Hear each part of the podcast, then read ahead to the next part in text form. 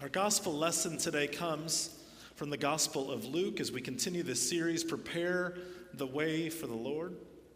I want you to hear these words starting in verse 57 of chapter 1. When the time came for Elizabeth to have her child, she gave birth to a boy. Her neighbors and relatives celebrated with her because they heard that the Lord had shown her great mercy. On the eighth day, they came time to circumcise the child. They wanted to name him Zechariah because that was his father's name.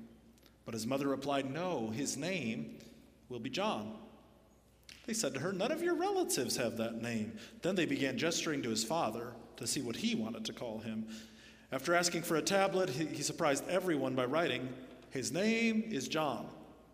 At that moment, Zechariah was able to speak again, and he began praising God. All of their neighbors were filled with awe, and everyone throughout the Judean highlands talked about what had happened. All who heard about this considered it carefully. They said, What then will this child be? Indeed, the Lord's power was with him. John's father, Zechariah, was filled with the Holy Spirit and prophesied, Bless the Lord God of Israel, because he has come to help and has delivered his people. He has raised up a mighty Savior for us in his servant David's house, just as he said through the mouths of his holy prophets long ago. He has brought salvation from our enemies and from the power of all those who hate us. He has shown the mercy promised to our ancestors and remembered his holy covenant, the solemn pledge he made to our ancestor Abraham. He has granted that we would be rescued from the power of our enemies so that we could serve him without fear, in holiness and righteousness in God's eyes, for as long as we live. You, child, will be called a prophet of the Most High, for you will go before the Lord and prepare his way. You will tell his people how to be saved through the forgiveness of their sins. Because of our God's deep compassion, the dawn from heaven will break upon us to give lights to those who are sitting in darkness and in the shadow of death, to guide us on the path of peace. This is the word of God for us, the people of God. Thanks be to God. Let us pray. O Lord, let the words of my mouth and the thoughts and meditations of all of our hearts be pleasing in your sight, for you, O Lord, are our rock and our Redeemer. Amen.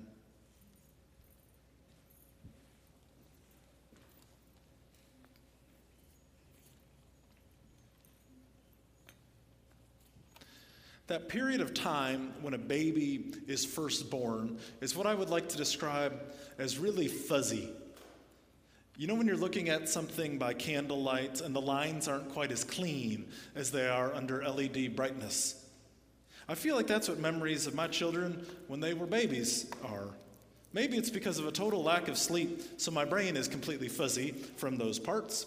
But our oohing and eyeing over that little life in front of us is a little bit fuzzy too.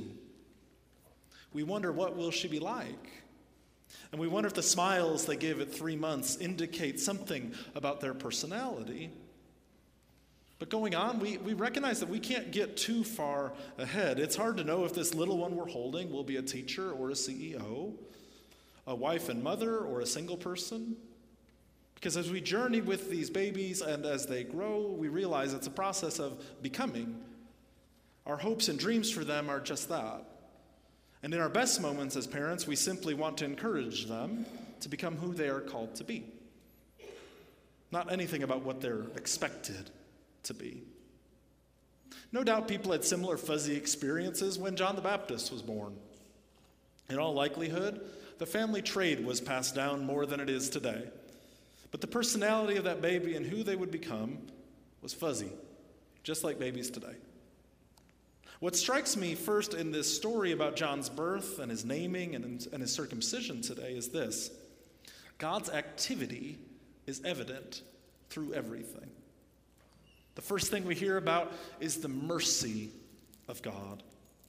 When the scripture tells about Elizabeth having the baby, it tells us that her neighbors and relatives celebrated with her because they heard that the Lord had shown her great mercy. In other words, the cause for rejoicing is not simply the birth of this baby. No, it is because of God's great mercy. Mercy is God's compassionate treatment of someone who is in distress. God showed this mercy to Elizabeth and Zechariah through the giving of a son. And in turn, he is showing mercy to his people Israel by sending someone who will prepare the way for the Messiah. The neighbors and relatives have gathered for a special ceremony on this day. On the eighth day, the baby boy would be presented and officially named at his circumcision. And everyone gathered expected this chip off the old block, this firstborn son, this special one, to be named Zechariah. But Elizabeth objects, saying that his name will be John. The people gathered are confused. No one in the family is named John. That's not how you're supposed to do this. So they allow the patriarchy to take over so they can ask the man, Zechariah. And he writes down, his name is John. Remember, John means the Lord is gracious. John's very name is about grace. It is a reminder of God's unmerited favor and unconditional love. Already in Luke's gospel story, we see ways that God is not very concerned about the way that things are usually supposed to go. Usually, couples in Zechariah and Elizabeth's age group aren't preparing a nursery, they're more concerned about their funeral plot. Never before in history has a virgin conceived a child, like we're told will happen with Mary also in Luke 1. But God is not concerned with the usual order of things because God is stepping in with grace into human space. And God will keep disrupting what we expect in order to get our attention. Right after Zechariah confirms John's name, he can speak again.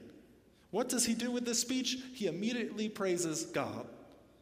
It had to be so hard for not only the previous nine months, for Zechariah to be silent, but especially for the previous eight days while his son was a baby. This was indeed a miracle, and the people begin to recognize it for what it is. So, for the first time, the people are filled with awe, and word begins to spread about some exciting and unusual things happening. And the scripture states this it says that the people considered it carefully, or in other translations, that the people pondered these things in their hearts. On Christmas, when the shepherds are visiting, Luke will tell us that Mary considered these things carefully or pondered them in her heart. The same words. When this idiom was used in the Old Testament, it meant that people perceived that something significant had happened and they were ready to act on it, ready to do something about it. So, in our case today, the people who witnessed Zechariah's mutinous being undone perceived that God was up to something. So they asked, What then will this child be? And Luke tells us, Indeed, the Lord's power was with him, with John the Baptist. We learn that, the, that in the womb he was filled already with the Holy Spirit, and now at eight days old, the Lord's power is said to be with him. That same power of the Holy Spirit then fills Zechariah, and he prophesies this incredible hymn. The first half of this hymn is a blessing to God. It begins, Bless the Lord God of Israel. Zechariah blesses the Lord for the Messiah who is coming. He praises God for continuing and fulfilling the covenant that God had with Israel all the way back to Abraham. And in this section, we learn what the Savior will do. We hear what the Savior will do. He will deliver the people as the Son of David. This is a picture of the power and the might that the Messiah will have. David was on the throne during the greatest reign of Israel's power. And the prophets foretold that one from David's line will rule again as Savior. The Messiah will also free Israel from their enemies. It says, He has brought salvation from our enemies and from the power of those who hate us. The Messiah would bring about a new exodus, the people of Israel thought. Just as Israel had been delivered up out of Egypt from under Pharaoh's hand, they now needed deliverance from out under Herod's hand and Roman rule. This is an image of a warrior leader who will come and clear Israel's enemies out of the way. The Messiah is a reminder that God has not forgotten his covenant. even if Israel felt abandoned and forgotten. God has remembered his covenant, the same one that was made to Abraham to make Israel a great nation so that all the families of the earth will be blessed. This is a reminder about God's faithfulness in the Messiah. So far in Zechariah's prediction, it feels like the Savior's role for Israel is to be a Savior from. Listen to what I mean. Mainly to save Israel from their occupying enemy and to restore their home and land. But the Savior is not simply a Savior from. No, Zechariah prophesies that he is also a Savior for. Listen to these words. He has granted that we would be rescued from the power of our enemies so that we could serve him without fear, in holiness and righteousness in God's eyes for as long as we live. Listen that. He has granted that we could be rescued from the power of our enemies so that we could serve him without fear in holiness and righteousness in God's eyes for as long as we live. The expectation of Israel for a Messiah was freedom from political powers that would usher in a new Exodus. But the true purpose of God's redemption is freedom for the conditions where God's people can worship without fear. Friends, when God comes to us to save us, it is not only to free us from our shackles and patterns of sinfulness, to save us from our sin. God also frees us for God's purposes in the world so that our lives can be lives of holiness and righteousness. We so often think about the Savior's work as freedom from. We say things like, Thank you for saving me from my sins. And that is true about the Savior's work. But the Savior's work continues. And thank you for saving me for the purpose of being part of your kingdom on earth as it is in heaven. We are saved from we are saved from the powers of sin and death. We are, we are saved from our Egypt or Rome so that we can be saved for God's purposes in the world. Jesus comes into the world to save us from sin and to save us for the vocation of being his disciples. Zechariah's prophetic song then continues, but the focus shifts away from what God is doing in the Messiah, the what, to what God is doing in this baby of John the Baptist that they are, that they are dedicating to the Lord. He says, You, child, will be called a prophet of the Most High. Zechariah proclaims this directly to his son. Zechariah, empowered by the Holy Spirit, is able to describe now the how of the Messiah's work. He has just described what the Savior will do. Now he's going to explain how people can access this grace of the Savior. And they will do it first through John. First, John will go before the Lord and prepare his way. This is the work that we know that John did in his earthly ministry and how he understood his own role. If you have ever seen artwork about John the Baptist, and I encourage you, there's a lot of good artwork of John the Baptist, classic paintings. Does anyone know what his symbol is, what he's doing in every single one of those things? He's pointing. He's pointing at Jesus in every single image. That's how everyone from early Christianity has understood John the Baptist's role and how he understood his own. One is coming who is greater than I, John the Baptist will say.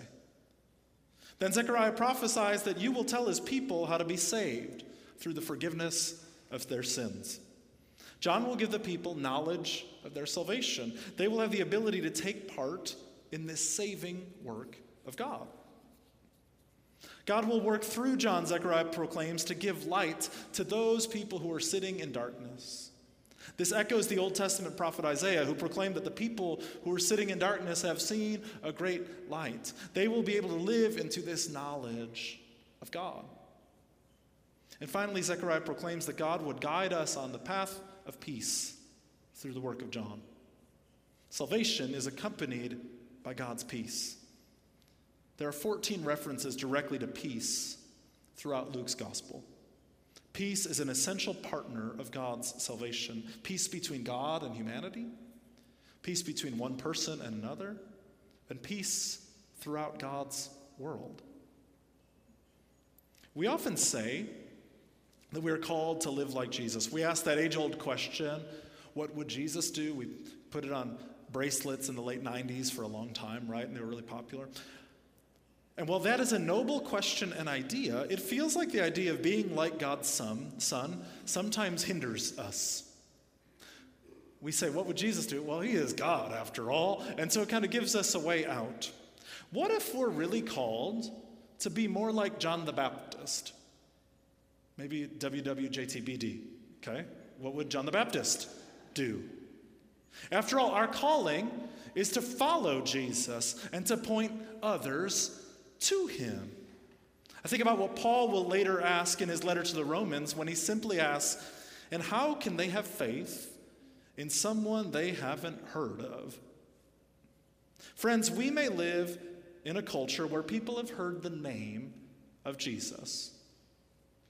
But we also live in a culture and world where people have misheard and misrepresented the name of Jesus. So we have a job to do. We have to tell people about him. We prepare the way for people to know and to experience Jesus. How can they have faith in someone they haven't heard of? So I encourage you this Advent to prepare not only your hearts, but to help prepare others to encounter Jesus. I'm not suggesting that you have talking points that you force on someone at a Christmas open house, or that you heartily proclaim, Merry Christmas, back to the cashier who says Happy Holidays to you as they hand you your coffee. In fact, don't do that. That's part of the problem. Instead, in your opportunities with people who you care about, Share why being connected to your church matters to you. Share the hope that you find in knowing Jesus when you pull up a chair with someone. Invite them to join you on Christmas Eve service here, perhaps preparing the way for the Lord in their life. After all, what would John the Baptist do? Amen.